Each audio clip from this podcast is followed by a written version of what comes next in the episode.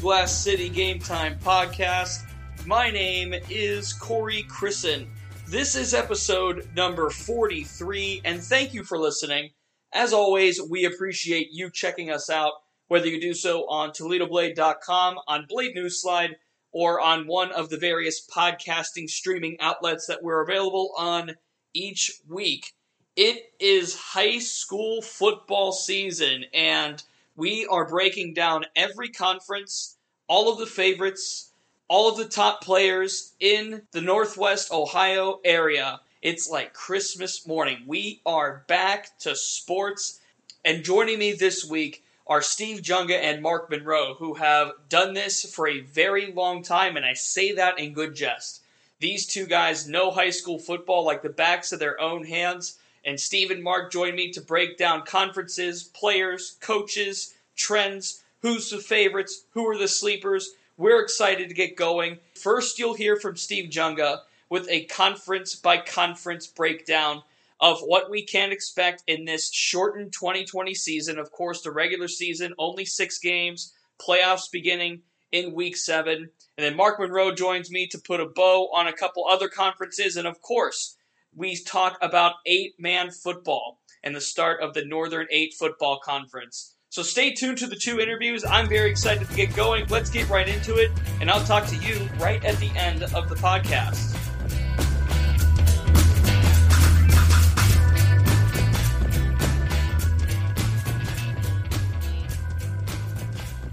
All right, we're joined by Blade sports writer Steve Junga. Steve, I know you're a very busy man this week, prepping for New Year's Day, if you will, on Friday. How's everything going? Well, it's been uh it's been compressed this year because uh didn't do much uh work ahead of time not knowing whether there'd be a season or not and then once we found out that there was going to be a season we had about 9 days to get done what we normally do uh, for the preseason preview. So it's been uh, compacted, but we're getting it done. Yeah, no magazine this year, unfortunately, but you know, every day here for the past week or so, we've been rolling out one conference per day, essentially, up until the uh, starts of the season on Friday. So I know you've been very hard at work at that. Our colleague Mark Monroe, also, who we'll talk to here, and uh, Steve. Today we're going to talk about. I've counted four conferences, and we'll talk about a little bit in the Toledo Area Athletic Conference. But with you, I want to start with the TRAC, the Three Rivers Athletic Conference. Over the previous, however long it's been, it's been Central Catholic as the gold standard in the uh, in the high school football world in Northwest Ohio. Of course, under Greg Dempsey, Central Catholic last year, another fantastic season, 13 and one overall, seven and zero in the TRAC. Dempsey entering his 21st season let's talk about this TRAC because um, Central Catholic looking for that three-peat, but not far behind them, of course, Whitmer, and you look at schools like St. John's and then certainly St. Francis. Yeah, I mean, Central, um, if you're not convinced over the last eight years that they're the team to beat every year, then you haven't been paying attention. Uh, I know that they're in some of the seasons they've had a lot of turnover, you know, in terms of uh, graduated players being replaced and so forth, but they just seem to reload as opposed to ever having to rebuild. And this is one of those years. I think they only returned uh, uh, four starters on each side of the ball, yet they went four games into the playoffs, and a lot of those guys they they pretty much are one way, you know, football, and a lot of different guys get to see time on on the field over the course of the season, and it's not like they're new to the game when they get to their like say their junior or senior year starter.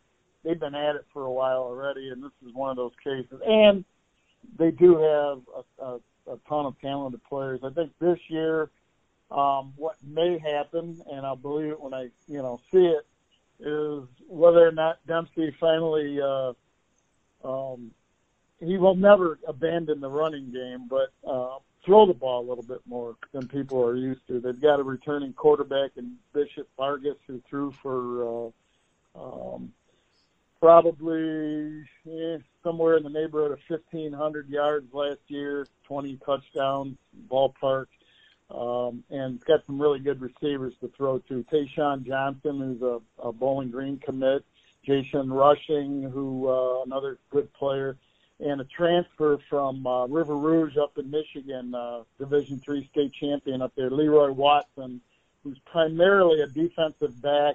He's going to Army, but he'll be a receiver as well. So uh, they will have the ability to spread the field, open things up, and that should help the running game.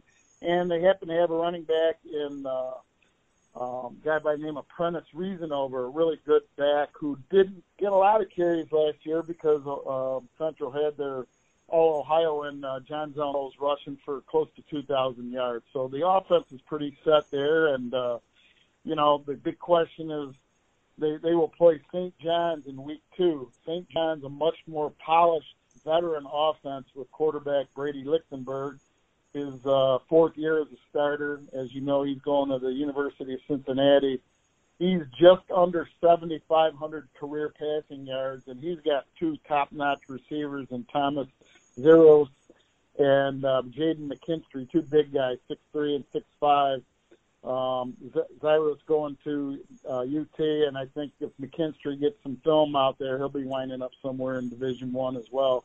So it'll be interesting to see if St. John's, who I presume is ahead of the game offensively this early in the year, can maybe sneak one in at Central in week two. How about those schedules? That's a whole other dynamic too that we could spend a good amount of time on. But just to kind of boil that down a little bit, the six game regular season schedule. You mentioned that week two matchup versus St. John's, and right away, Central St. John's, one of the marquee matchups of the year, and it's happening very quickly here within the next couple of weeks. Right, and they did play early last year, but each of them had three non-league games to set that up before they had to play. This year, it's you know you got one game and then maybe the game of the year. Now Whitmer was picked number two by the coaches in the poll, but uh, I I second guessed that a little bit just because of how much Whitmer has lost from last year. Um, you're talking about a four-year quarterback in Riley Keller, who's now at Bowling Green. Um, he was first team All Ohio as a sophomore, second team his junior year. Had some injuries. Was was third team last year. You got uh, two other first team All Ohioans who graduated, and uh, the running back Jared Banks, who uh, was just under 2,000 yards last year on the ground, and a defensive lineman Romel Greer, and then another line uh, linebacker who was a junior last year, also first team All Ohio, Cameron Vargas. He uh, he moved, relocated to Southwest Ohio, and has obviously has transferred. That's a lot of top-notch personnel to lose, and then be expected to come back and compete for a title. I, I know they're going to be up there. I know they're going to get good throughout those six weeks, but I boil it down to Central and St. John's in week two. And about you know, talking about the six game schedule, it's compressed. It's right in the league play. You got to be ready from the very get go. And unlike previous seasons, these teams have also been shorted on scrimmage. So uh, most of them were able to get one in last weekend. Um, but the whole normal procedure leading up to the season has changed from all previous years. You don't have as much work and you really don't know what you have till you start playing in that first game. One last quick point on the TRAC, talking about Whitmer. You mentioned Riley Keller. He leaves. In comes Kevin Hornbeek, who, as a backup last year, had 640 all-purpose yards, 328 passing, 311 rushing, so technically 339. But in talking to Kevin Winters, the head coach, what are his expectations for Hornbeek this season? Yeah, Ken Ken likes Hornbeek a lot. He's a big, sturdy guy, 240 pounds. Um, he can throw it and he he can run. He can rumble. He can knock people over while he's running. Um, got a really strong arm. They're not. I mean, he's not a Riley Keller, but he's also a pretty darn good high school quarterback potentially. So I don't see a huge problem there, and I think Ken Winters is counting on him to kind of lead the offense and there's a lot of other you know question marks elsewhere. Last year, um, Jared Banks was just a hammer out of the backfield. I mean, this guy was one hardest running back to tackle that I've seen in 30 plus years doing this stuff, and uh, he became the bread and butter last year. That is the number one loss. I mean, I don't know how you replaced that. He was a one-year guy at Whitmer, had transferred in from Monroe, Michigan, and that is the other thing. It's a quarterback who had opportunities opened up by a running back because you had to commit so much of defense to the uh, um, in the trenches there, and that opens up things in the passing game. That helped because Riley Keller was battling injuries from late in his junior year to pretty much all of last year, and uh, you know, Hornbeak won't have that this year. Um, as far as anybody that I know that's going to emerge as a running back anywhere near what Jared Banks was. And the fourth team in the run, uh, you got to look at St. Francis a little bit. They had the potential to upset some teams uh, that we've already mentioned. David Kizer, the quarterback, threw for over 1,500 yards last year, 16 touchdowns. He's the younger brother of DeShone Kizer, who we know was started at Central and played at Notre Dame and played in the NFL with the Browns and the Packers. This is the younger brother, nowhere near as talented, but in his own right, a good high school quarterback and they have a solid running back in Stephen McCoy, who was first team all TRAC last year. So they have the ability on a given night to upset one, you know, maybe not a Central, but potentially one of the other teams. All right, Steve, let's move into the Northern Lakes League now. Anthony Wayne last year, a second round playoff exit, undefeated in the league at 7 and 0. They finished the season at 11 and 1. But this year 2020, Perrysburg creeping up slightly right in their rear view mirror. It feels like this is going to be a close finish. It could be a 1 2 with Anthony Wayne and Perrysburg right behind them. Yeah, um, I agree with the one-two part. I don't know what order it's going to be in. If you look at the numbers, uh, Anthony Wayne has not lost in 21 straight NLL games. Um, three of those in the last three years are against Perrysburg, and they've outscored them like 130 to seven in those meetings. Um, however, the Generals have lost starters at 19 of 22 positions from last year, including Mason Alberts, the All Ohio quarterback, who was our Blade Player of the Year last year, who ironically enough stepped in at quarterback um, after the guy who was going to be the starter and actually was started the season, Garrett Pike last year was a junior. Um, Mason Alberts was the backup, and he ended up you know, just tearing it up last year and had a sensational year. And the ironic part, I guess, is that Garrett Pike is back this year and will replace Mason Albert. so um, he, if if he was thought to be good enough to start last year over a guy who did what Alberts ended up doing, got to have a lot of talent there. I also respect very highly what Ant Brungard's been able to accomplish there and Anthony Wayne in his four years and even though they lost that much, I, I got to think that their system at this point, program, the guys in it that step up from year to year, are like a central where they just reload as opposed to rebuild. Perrysburg has more back, but I, I think the, the thing you got to look at offensively anyway, they lost three players on offense. Um, quarterback Drew Sims was the top passer in the NLL um, in passing yardage. Um, Caleb Gherkin is gone. He was the top rusher in the NLL after 10 games. And the receiver, Nick Kilbride, is gone, and he was the leading receiver um, for the regular season. All three of those guys gone. So Perrysburg has its own problem in terms of reloading uh, uh, skill positions, but they are definitely the two teams to beat. A lot of people think that Napoleon is next in line, uh, running back. Jarrett Gerdeman, who was over a thousand yards last year.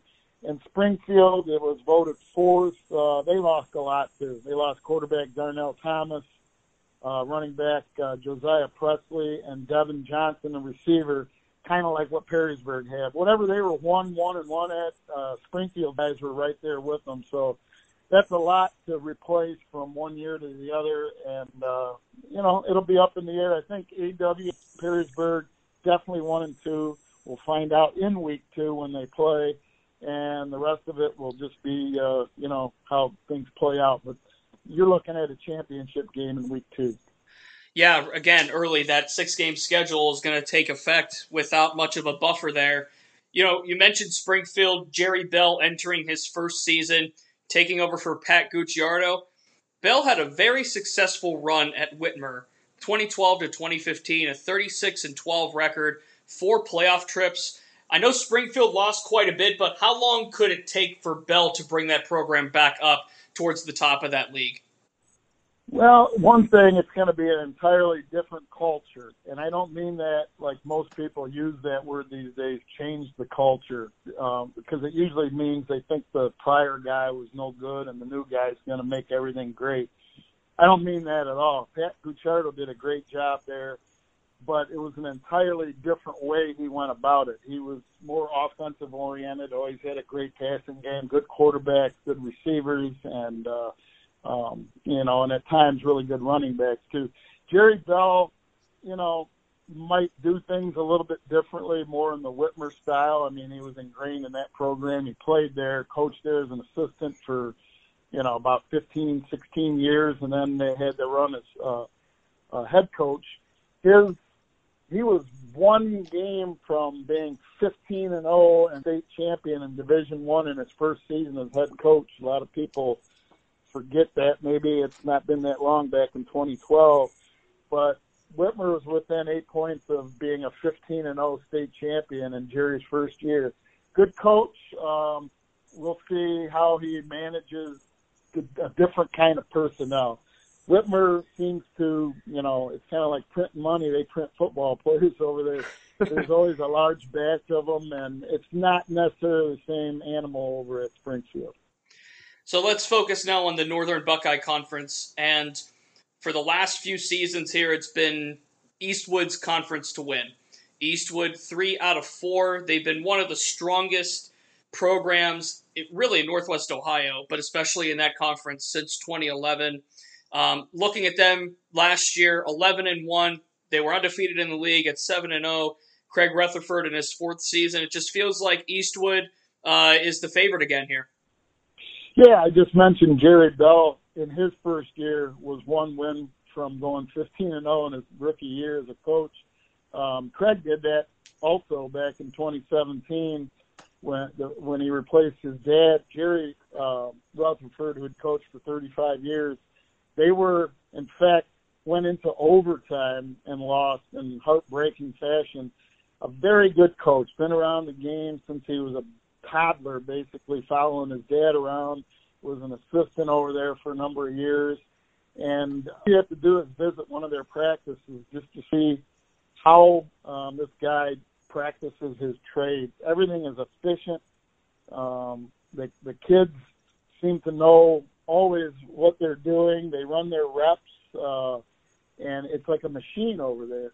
And I think uh, that is carryover from his dad, but I think maybe uh, you know he might even take things up a few notches. Not an overly intense guy, more of a you know kind of a supportive type coach. He'll get in your grill if he needs to, but mostly he's just an encouraging and a very sharp uh, head coach. They lost two running backs last year that were as good, or from last year that were maybe the best one-two backfield punts punts in the whole area, and Jaden Rayford and Justin Pickrell between the two of them in 12 games, they were just under 3,000 yards and combined for about 40, I think it was 48 touchdowns. That's what they need to replace. Just about everything else they have back. So it's just a matter of finding somebody to carry the ball this year, and they have a few candidates for that. And they also have a quarterback uh, returning in Jared McNulty, who threw for 944 yards and 14 touchdowns. And you might say, well, that's not much, you know. But if you know Eastwood in recent years, it's been so ground heavy with the wing T that they don't throw it a whole lot. They might throw in some years like five times a game. So 944 yards there is like 2,000 someplace else. I have a lot of faith that Eastwood will be the team to beat again this year, and I think it'll be four out of five actually for them. Rossford is another contender, some pretty good athletes there big loss was the graduation of quarterback Kyle Colmanacker, who was the real deal last year. He was, you know, if you give him another uh, series, they might have beaten Eastwood last year in Week 10. Um, that's how close they were. And Otsego is another team that uh, has been knocking it at the door near the top for four or five years. This year might be the year they challenge, but I, I just don't know if I see anybody beating Eastwood. Otsego still has a little bit of youth too. Of course, Joseph DeGira at quarterback. Who knows what could happen behind Eastwood and Rossford uh, in that Northern Buckeye Conference? I want to shift over to the Northwest Ohio Athletic League and Archbold last season, 11 and 2, 6 and 1 in the NWOAL. Liberty Center though, 10 and 2, 6 and 1 also. And let's not sleep on Wauseon. Wauseon last year was projected to finish 5th. They end up going 9 and 3 and 5 and 2 in the league, but Archbold looking to repeat as champions of the league. Yep, Archbold and Liberty Center uh, shared it last year and actually split their two meetings. Liberty Center won the league matchup 39-36. Archbold got them back in the playoffs. But I, it's the same thing, and and odd, oddly enough, just as St. John's is playing Central in week two, Anthony Wayne and Perrysburg in week two, Eastwood and Otsego in week two. You've got Archbold playing Liberty Center in week two in the game that could decide the championship. Um, two really good teams, but I think everybody in that league, as good as it is near the top, clear cut Archbold is the favorite of just about everybody that uh, you know from that region of our uh, Northwest Ohio area. Um, they have everybody back on offense, and an offense that scored about 35 points a game last year. Starting with the quarterback DJ Newman, he threw for over 2,000 yards and 20 touchdowns last year. Running back Noah Gomez, um, 976 yards, 12 touchdowns. Receiver Antonio Cruz, 64 catches, 952 yards, 13 touchdowns. The second running back, Caleb Hogreef, um, 500 yards, 11 TDs. Another receiver who had 30 catches, Brandon Taylor. These guys have athletes all over the field. They know how to use them. They used them last year, and they're they're got to presume they're minus injuries even better this year. And a defense, most of those guys play defense as well, and led by a linebacker Carson Meyer, who was second team All Ohio last year, 110 tackles. Team to beat. One coach in that league who has seen more than anybody else is uh, Bill Inselman from uh, Patrick Henry, 28 years, the, you know, doing this stuff. He thinks Archbold has a legitimate shot if we get to a playoff, you know, with the COVID situation, to win a state championship. They're that good. It sounds like that the schedule makers said, okay, we're going to put all of these marquee games week two, and let's see how this plays out. And uh, certainly with, with Archbold Liberty Center at the top, Wauseon creeping up behind. Talking about Bryan too in the fourth position, projected to finish there. Five and five last year, four and three. The Golden Bears had some high hopes last season, but they started off one and four. How can they come back into a strong 2020? Well, that's going to be an uphill battle. Um, they've got personnel in place that they'll be competitive, but you're talking about losing as good as that league was the last couple of years. Um, the offensive player of the year was uh, Bryan's quarterback Nate Miller. He's graduated. That's a huge loss. Um, it, it's I I just don't see them getting in that mix. You know, you've got Liberty Center. I've raved about Archbold, but Liberty Center has a quarterback Cam Crew, who I call him like a he'll be like a second and a half year starter because his sophomore year he he um, started four playoff games. His bro- older brother was injured in the in week ten. Cam came in and led them to three wins, including an upset um, of, of Genoa, who was ranked number one in the state that year. Um, he led this um, miracle drive in the closing seconds, you know, and and on a fourth and about 30, got a touchdown to go ahead, and they won the game. And then he came back last year as a junior, threw for 1,709 yards, 18 touchdowns. And like I spoke of with uh, McNulty at Eastwood, this is a program that has always been run first, Liberty Center. Um, and so to throw for 1,700 yards, um, that's a ton at Liberty Center. They've opened it up a little bit under Casey Moeller, but not to the point where he, he's a talented quarterback. And they they they return a thousand yard rusher in Max Phillips, and another guy Carter Kern that had uh, um, 563 yards last year and about six plus yards a carry. Wauseon, the other team, probably the best offensive athlete in the entire league, Connor Penrod, their receiver, big guy, 6'2", about 180, 73 catches last year, 1,254 yards, 16 touchdowns, and a linebacker, Isaac Wilson, who was uh, third team All Ohio. All three of those teams very good. We get to see Liberty Center, Wauseon in week one, and then Liberty and, and Archbold week two. By then, you know, we'll, we'll kind of know how that thing's going to shake down. And then lastly, Steve, here, the uh, Toledo Area Athletic Conference, the TAC.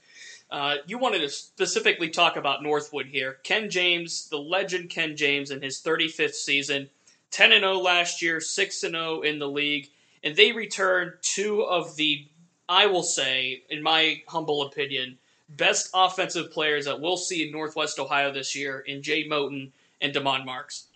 Yep. Jay and Damon, are brothers. I don't know uh, outside of Northwood, a lot of people know that, but uh, a really lethal combination in terms of quarterback receiver. And uh, you would like to talk about somebody else in the deck, but just can't because if you look at the scores the last two years, Northwood just annihilated everybody else in the TAC. So I, I think uh, you know if you if you even talk contender you just can't do it. You know, they did lose a lot to graduation, but just having Moten back, he threw for 1,600 plus yards, uh, rushed for over 500 last year. Marks caught passes for 586 yards, 11 TDs. Chances are they're going to up those numbers this year, mainly because they're, they're not as many weapons, but they are really just a, a proven combination in the league. Um, and we'll see how things go, but I don't see anything close or remotely um, any evidence at all that anybody can compete with Northwood in the TAC. Very interesting. They open with a non-league game because it's only a 16 league, and Northwood will play Gibsonburg um, in week one on Friday night. Um, both teams last year, if people remember, went 10 and 0 in the regular seasons in regular in each of their regular season, and did not make the playoffs, which hadn't happened in a number of years for any team in Ohio. Both of them did that last year and will play in Week One. So I guess that'll be the unofficial uh, uh, championship of something uh, Friday night. There you go, Steve. That is, I mean, this season is going to be such a a weird one for sure. That's the overarching word, I guess. But this season's going to be somewhat of a sprint to the finish, and these six weeks are going to fly by. And sure enough, uh, in about two months from now, we'll be looking back and saying, "Wow, I can't believe you know we got through that." Hopefully, everybody can stay safe is the number one thing, but. It's so nice to be talking sports and to be talking football and to be just thinking about a schedule and how can these these players and all of this talent that's around here get out there. So this is all very exciting stuff, and I know you're insanely busy preparing for Week One on Friday. Real quick before I let you go, where can people find your coverage on social media? What will you be doing for this Week One? Well, Week One, uh, just the usual. You know, um, uh, I don't know about following me much on Twitter because uh, our new plan for coverage uh, I'm going to be at least for a few weeks just kind of orchestrating things back in the office, uh, trying to maximize our product, if you will. And we're going to be covering three games. And uh, um, I think what we're we're going to do is going to give the reader, or at least our online readers, more than they've ever had before in terms of high school football coverage. So hope people get the e-blade. Um, go to our website, ToledoBlade.com and we you will see um, better recaps of more games than we've ever had before. So that's something to I think to look forward to. Question is, how long do we get to do it? I hope these teams are able to stay healthy because it only takes one or two, uh, you know, positive COVID tests, and then you've got what may be considered an outbreak. And I hate to be negative, but I think you're talking about situations where teams would have to then quarantine for a couple of weeks and then maybe cancel games or postpone them till later in the season after um, the playoffs, which are the seventh week. Um, so there's a lot of different variables that could come into play.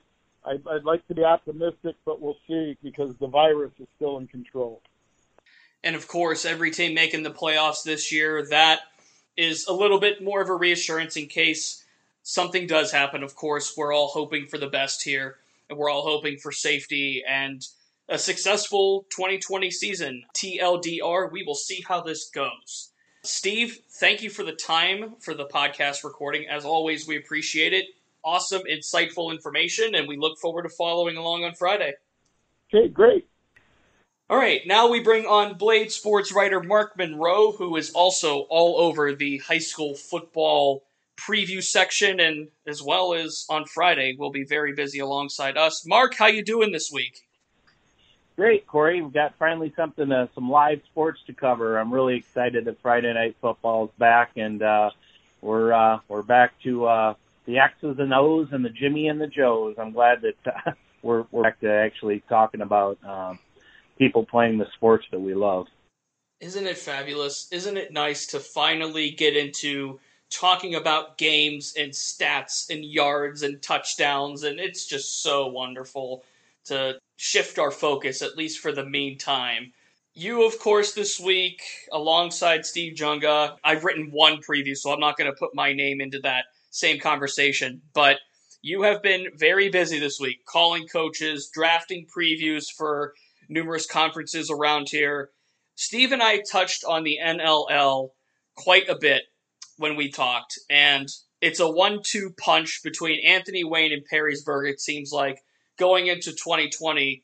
I want to open up with the Northern Lakes League and talk about Anthony Wayne under Andy Brungard, 11 and 1 last year, uh, an exit in the playoffs, 7 and 0 in the league, but not far behind them is Perrysburg, who finished 8 and 3, was a playoff team last year and six and one in the league. How competitive is the top of that NLL? And I'm not trying to slight Napoleon or Springfield or Bowling Green or any of the teams back there, but this year the NLL it just feels like it's Anthony Wayne and Perrysburg one two in some fashion. Yeah, it's absolutely a, a two man race, and uh, the Northern Lakes League historically has, has been terrific football going back decades, and uh, I don't expect that to be any different this year. It should be a lot of lot of good games um, throughout throughout the season, but it does come down as it has at least the last four or five years now between you know Anthony Wayne and Perrysburg, and Anthony Wayne has really risen to the top with three straight titles. Nobody's really even challenged them, to be honest with you. They've gone seven and zero oh in each of those seasons and won most of those games handily. But this year, um, they're they're they're going to get their, their their their biggest test because for two reasons they lost a ton. Anthony Wayne lost nine starters, and a lot of those kids were all, all Ohio kids, including our uh, Blade Player of the Year. Um, so Perrysburg has more talent back, and uh, as far as experience goes, and uh, I think that they they get the slight edge. Uh, it'll be interesting. They meet. Usually, it's not towards the end of the season, toward towards the end of the season where they meet, but they're going to meet in week two this year. So we're going to find out pretty quickly. Uh, you know who who's going to be the front runner for the rest of the year. Big thing about Perrysburg is yes, they lost their starting quarterback to graduation, but they bring back eight starters on on defense but four of those five offensive linemen are back. I feel like if you're if you're losing a quarterback, then hopefully in other positions that can be made up for. And certainly with Perrysburg, it feels like yes, Drew Sims is going to be something to make up for, but at the same time, having some sort of stability on both sides of the football. That's so important for Perrysburg. Is this race closer than some might think just by looking at last year's standings?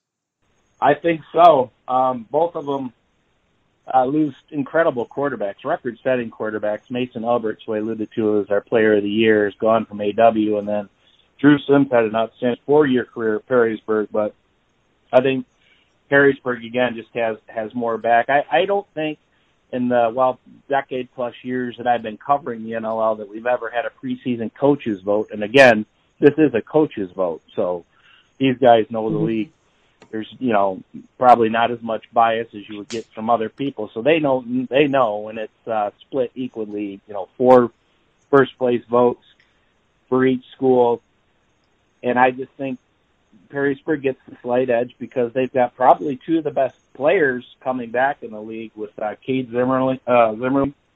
He's a lineman, um, both offensive, defensive standout there, and then their uh, their their linebacker as well. He's going to be a, a force. I think a lot of people have Jack Higgins as uh, he's six two two twenty, and they think he's a force in in the middle. So I think Perrysburg will finally have the ability to slow the Anthony Wayne offense down, which in the years past has just rung up incredible numbers on offense. So uh, week two is going to be uh, a big one. Napoleon under Torrey Strock in his 13th season, five and five, four and three last year. That wing T offense is always a wild card offense, especially at the high school level. Chock full of running backs. Uh, Napoleon has 10 starters back and a lot of them are playing on both sides of the football. Of course, Jarrett Gerdeman, fullback, 5'9", 197. What noise can Napoleon make this year, if any? Oh, Torrey Strock is one of the best coaches in the area. They're by far, not by far, but they're the smallest school in the NLL, and they actually won a title in 2012. Which, if you look at the pure numbers, for them to even be able to compete with the biggest, I mean, Perrysburg's a Division One school. Anthony Wayne's a big Division two school.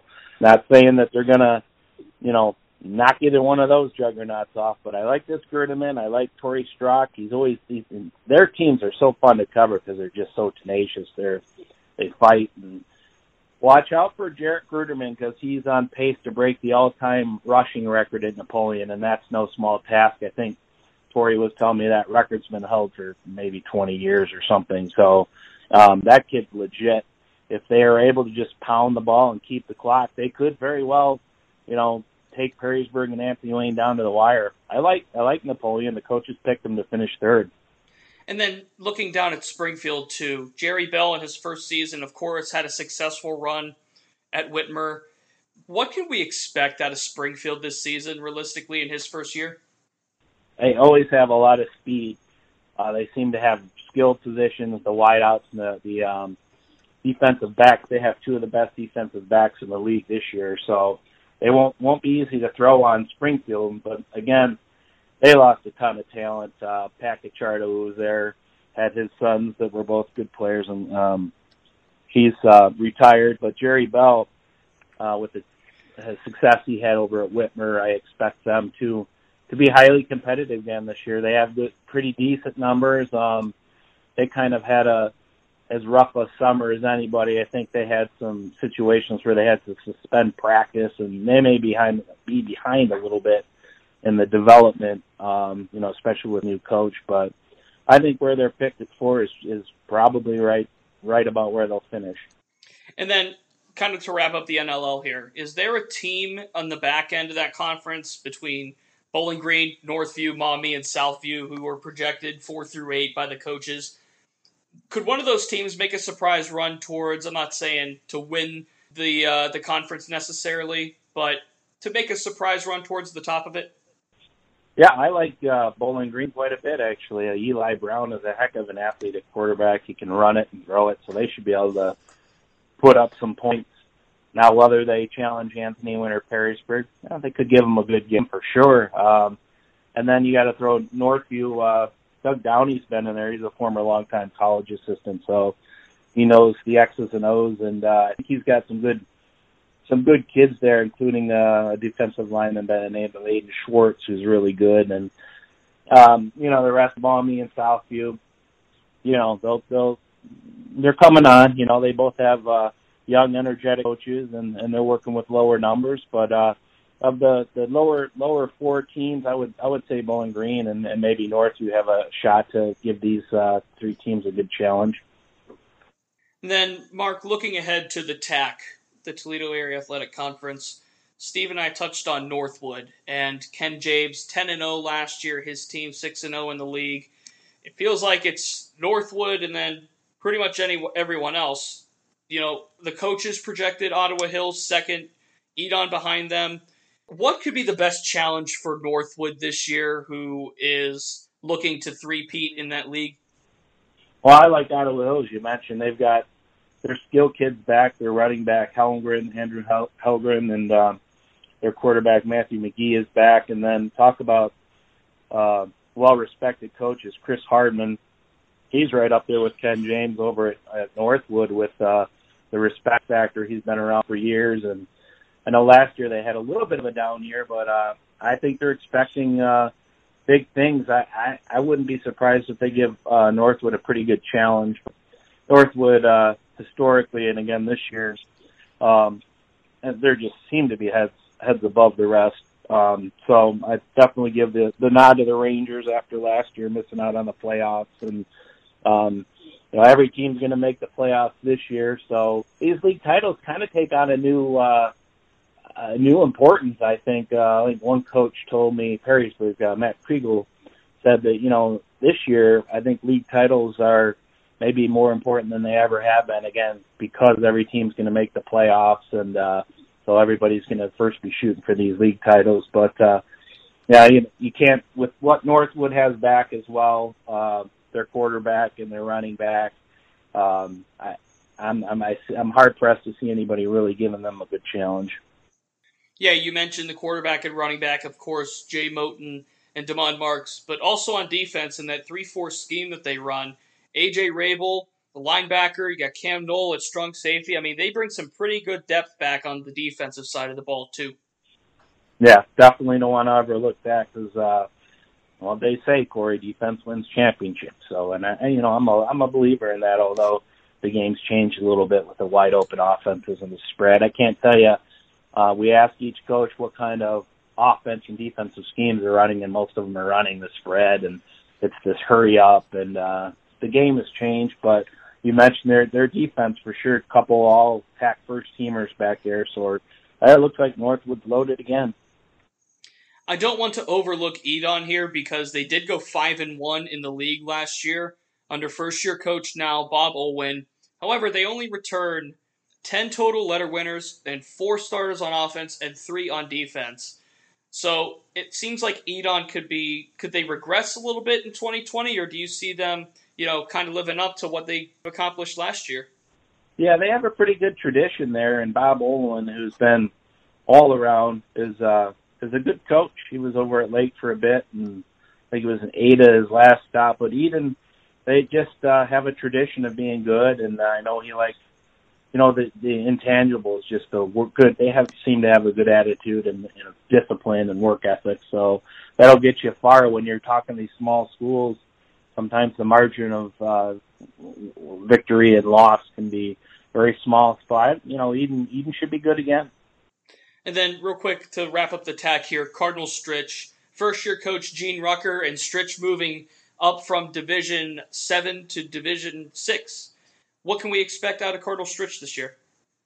Well, they have a very good uh, returning skill player in uh, Dwayne Moorhead, who's headed to Dayton actually, and uh, so you, you know you start with him, and he'll get the offense going, and uh, yeah, I, I think um, we'll see another first year coach, and again, these first year coaches have the double whammy of uh, the uncertainty of whether they're going to play and you know trying to convince these kids to buy into their system and their culture of success. So we'll see. I think that these first year coaches have uh a little bit of a, a more of a learning curve but uh stritch stritch should be should be competitive again we haven't touched on this quite yet looking at eight man football of course the northern eight football conference making its inaugural season in 2020, composed of Toledo Christian, Holgate, Danbury, and Stryker.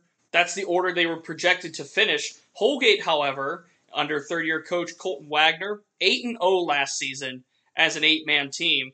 What are some of the storylines to look forward to? And Toledo Christian, again, projected to win this league by the coaches. What are some of the headlines we could look forward to into an eight man season? I think this is really cool for the smaller schools. I really do. I think more and more schools in Ohio go to it. Um, Michigan has had a long, the state of Michigan has uh, had a long tradition of eight-man football where they actually, the MHSAA up there uh, sanctions it and it's officially recognized. And I think that's where uh, they'll be headed in Ohio. And it's kind of cool that Northwest Ohio kind of gets the first, the first look at uh, an official uh, uh, eight-man football league championship. And uh, these schools, you know, they just can't compete even with the with the lower Division five and six schools because of the numbers you're just talking. They don't have enough kids, you know. But these kids, you know, want to play football. You know, they've been playing it since they were kids, and they get to high school and they want to have an opportunity to compete, but you don't want to get out there and not be able to have any possibility of winning. So that's where eight man comes in. Just gives them a chance to, you know, have success. And, uh, you know, so I, and I think Toledo, Toledo Christian and Holgate, um, makes sense for all four of these schools, schools too, Danbury and Stryker to go to the eight man. But I think both Toledo Christian and Holgate, uh, are going to battle neck and neck for this thing for sure, just uh, for the rights to be the first Northern Eight Football Conference champ. It's pretty cool. I think so too. And I mean, you mentioned the roster sizes. Just a couple example here. Uh, Danbury with 14 varsity players, Toledo Christian with 17. So the scheme's obviously different. Playing time also obviously allocated a little bit differently. Toledo Christian last year, six and three. They bring back Trevor Wensink at quarterback, 6'2", 160. Um, how does he fit into this? I guess I could say scheme or style of play, but a lot of the prognosticators seem to like him in this kind of environment. Oh yeah, he's got a lot more space to operate, right? You know, he can. They threw for more than 2,000 yards last year and, and rushed for um, almost 700. So he's got the ability to uh, find the open open grass, and there's a lot of open, more open grass uh, in eight man theoretically. So yeah, I think just his ability uh, gives the Eagles a, a little bit of an, an edge, and uh, he's got a couple of his receivers back too, so that helps, you know. So I, I think Toledo Christian is primed to have a, a pretty good season. I think so too, and I'm excited for this eight man uh, vibe. I guess I can antiquated as. I think it's an interesting dynamic. Of course, the the main goal we're getting players participation time and we're getting them playing time, and I'm excited for it for sure. Um, Mark, before I let you go, what is the biggest headline that you're following into Week One? Well, I just think it's uh, I think it's a mix of relief. as much as anything for these kids, they're going to be as pumped as they've ever been uh, these kids lost spring seasons. You know, if you think about, and, and a lot of them even going back to the end of the winter season when those um, tournaments were, you know, canceled, wrestlers and that kind of thing, and track and baseball athletes. They haven't been out for a competitive game in a long time. I think it's going to be a mix of relief that, and maybe almost disbelief that they're they're playing, and uh, I think there's going to be a lot of excitement Friday night, and there's also Corey a lot of trepidation. There's a lot of uh, concern that you know there could be flare ups, and so I think the cliche is you know you're gonna take it one game at a time, and I think they will, and they'll appreciate it more than and not just the players, but the coaches and the communities. I think are even though we're gonna have a limited capacity and attendance restrictions. Um, everybody, I think it's a, a little slight return to normalcy. So um, I think there's a lot of excitement real quick too, what's the plan for coverage? Where can we follow your stuff? Uh, I'll be all over Twitter again. We're going to do it a little bit different this year. I think um, we've expanded our coverage. Uh, we're going to be covering four games with our reporters, and then uh, our veteran of the staff, Steve Junga, and I are going to um, talk to cover four or five different games. Um, a little bit maybe like television does actually with uh, you know, little hits from each game and maybe a little more information on the the games we normally don't get to cover. So I think uh, I think the readers are going to be very happy with uh, our expanded coverage. There you go. We're looking forward to it for sure. I, I talked about this with Steve. It's sports. We're we're back into sports, and the overarching theme. You said it, and I completely want to echo that again. Is as long as we could get this done safely, and everybody can you know come together and we can find that and get it done. I, am excited for football, and I've been waiting for this. I, I, guess I could say ever since you know the shutdown in March, and you know all this uncertainty, and of course no Big Ten or MAC football this year. It's it's some some light at the end of the tunnel here, and we're looking forward to it. Mark, thanks for the time. Again, I know you're a very busy gentleman working on uh, various high school football preparation notes, and uh, thank you again for everything this week. We're looking forward to it it's great talking to you, Corey. I really appreciate it.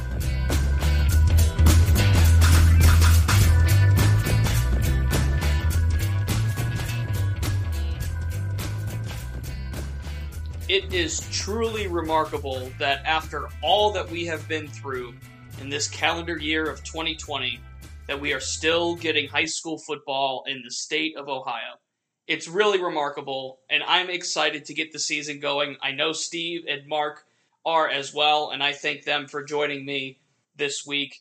And as we've said multiple times in this podcast already, we hope that everybody can get back to football as safely as possible, and we hope that this season can get played in the entirety that the OHSAA is really going for here. The six games in the regular season, everybody makes the playoffs. Playoffs begin week seven, and we're hitting the ground running here. Obviously, stretching out a extended good luck to the other fall sports as well. Tennis, volleyball, soccer, golf already underway. It's a very exciting time. And I remember when I was back in high school playing golf, the excitement of getting the season going and finally playing and just having that it, it means a lot and and I hope that everything works out for the best in 2020. But football, we're hitting the ground running. Week one is Friday. Steve and Mark will be busy with coverage all season long. You can follow their work on ToledoBlade.com, on Blade News Slide, and on Twitter. Steve, you can find him at Junga Blade, and you can find Mark Monroe at Monroe Blade. In addition to our other Blade Sports writers, please follow at Toledo Sports on Twitter for game updates, scoring updates, where our reporters will be live from these games that are starting off in, on Friday. Thanks again to Steve. Thanks again to Mark. And thank you for taking time to listen to Glass City Game Time episode number 43. If you enjoyed the show or want to listen to previous episodes of this podcast, there are plenty of ways to do so. You can find us on Apple Podcasts, Google Play, on Spotify, and again, of course, on ToledoBlade.com and on Blade News Slide. So, for Steve Junga, for Mark Monroe, my name is Corey Christen. Thank you for listening, and I'll talk to you next week.